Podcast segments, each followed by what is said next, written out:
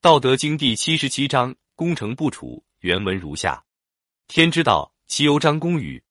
高者依之，下者举之，有余者损之，不足者补之。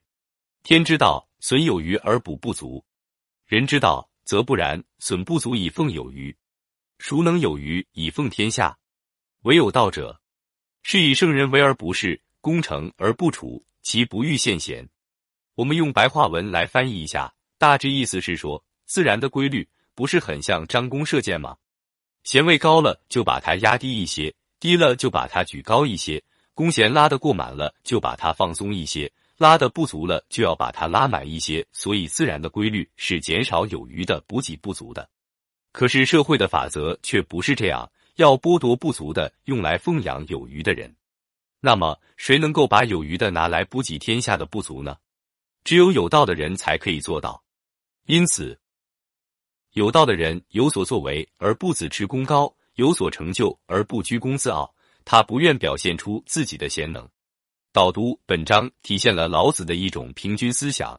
他反对财富集中在作为统治者的一小部分人手中，提倡损有余而补不足，号召统治者能以民心为心，以民欲为欲，厚待百姓，回归谦虚简朴。具体解析如下。这一章讲天道的法则是损有余而补不足，这和人类社会的情形恰好相反。圣人成功后不居其功，正是效法天道的法则，用自己的有余补天下的不足。天之道，其由张弓与？高者依之，下者举之，有余者损之，不足者补之。在句中，损与益指的是节制的意思，不足与下可以理解为因弱小而一无所有。事实上。这里的益、举、损、补，它们作为动词，都指的是为整体的和谐而做的一种协调工作。另外，这里的高、下、有余、不足，都是一种不和谐的状态。在这几句中，老语以天之道与人之遭做比较，突出天之道的博大和人之道的渺小，从而得出人之道要效仿天之道的结论。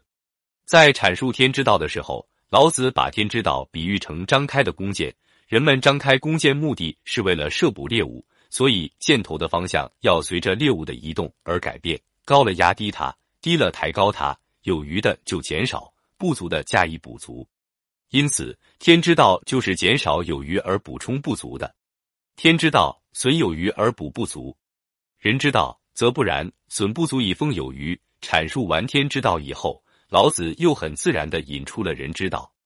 什么是人之道呢？就是人类统治者所奉行的社会法则，人之道与天之道截然相反。人之道是损不足以奉有余，在老子看来，人之道是造成天下贫富不均和权力不平等的根源，而天之道则是为了追求平等，所以它能长久，能够使人心安宁，防止动乱的发生。孰能有余以奉天下？唯有道者。有道者，即得道者。指的是认识世界道德本质、自觉充当道德主体，并能遵循道德行事的人。在这一句中，老子自问自答，进一步说明了有道之人的行为特征。有道之人会把自己多余的衣物、粮食和财物拿出来奉献给贫穷的人，以达到社会均等的目标，从而实现社会的安定。是以圣人为而不是，功成而不处，其不欲见贤。为指的是圣人统治人类社会的活动，这种活动与道统治世界的活动相一致，目的也是为了协调人与人的活动，并使之保持和谐统一。所以，它是超越个人意志的活动。不欲见贤，意为不追求、不贪图他人更为优越的生活条件或生活待遇。换句话说，也就是与人民同甘共苦。